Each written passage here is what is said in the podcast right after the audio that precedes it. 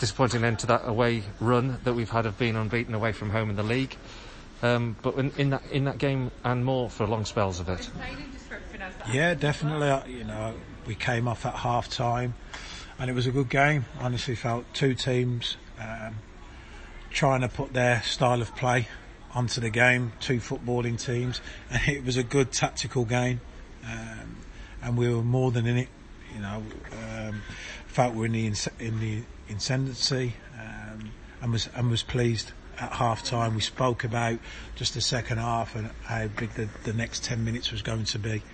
Um, and how important the first goal was going to be. And we, you know, you look at, we're just at the moment, just on the wrong side of those fine lines and it obviously changes the momentum. So if you look prior to their goal, we've had a super opportunity with um, Nathan Newell, who I thought was excellent today, but it was, it was a really good goal scoring opportunity and um, we missed that then we switch off um, in terms of how we wanted to press. We've let them out. It's gone long.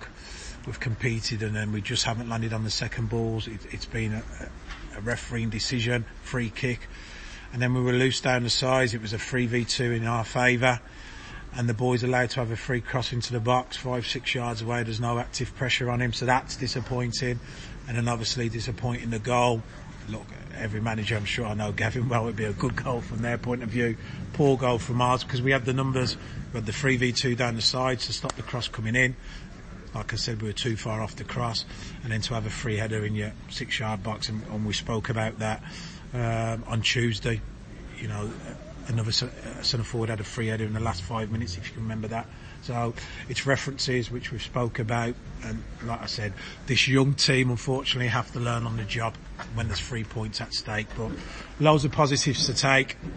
You know, Gav Cowan's got an unbelievable record here as a manager um, in terms of so they know how to win football matches, and we went. I was I was pleased with the way we performed and how we went toe to toe with them. Um, but like I said, that, that first goal was a massive momentum change. But hopefully, I've gave you the scenarios leading up to that where we've been on the wrong side of those fine lines, and then from one 0 um, it's going to be a difficult against a very good team. And then obviously a penalty, um, another penalty. Um, so we have to look at that. Um, so when we do get into trading, in terms of working with them in their one one v one defending uh, and being balanced and you know not giving away um, penalties.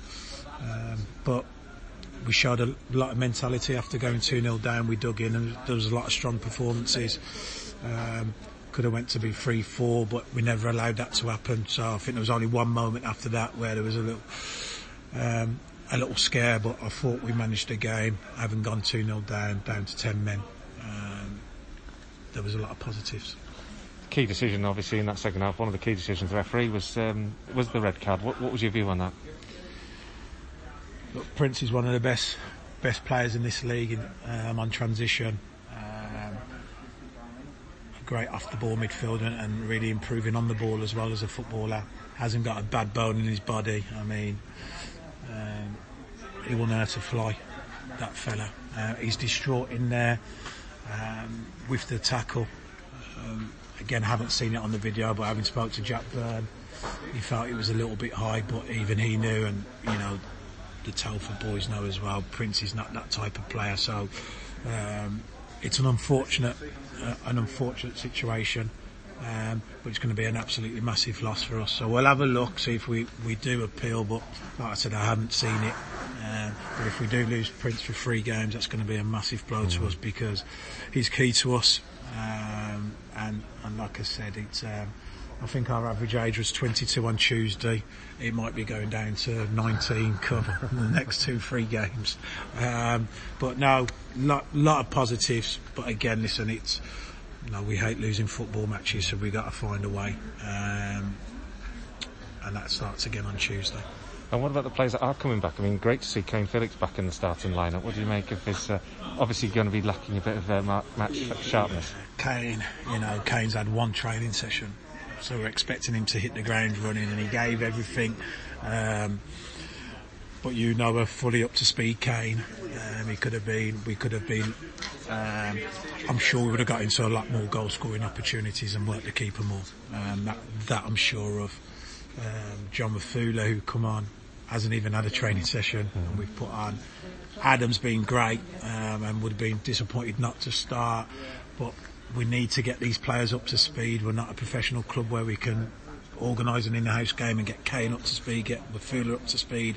We've got to get them when there's three points. So Adam was unlucky not to start today, but he's always in our thinking, and they'll be in our thinking again on Tuesday. Um, in terms of starting because he's a goal for it, Adam, and, and, and we do need now.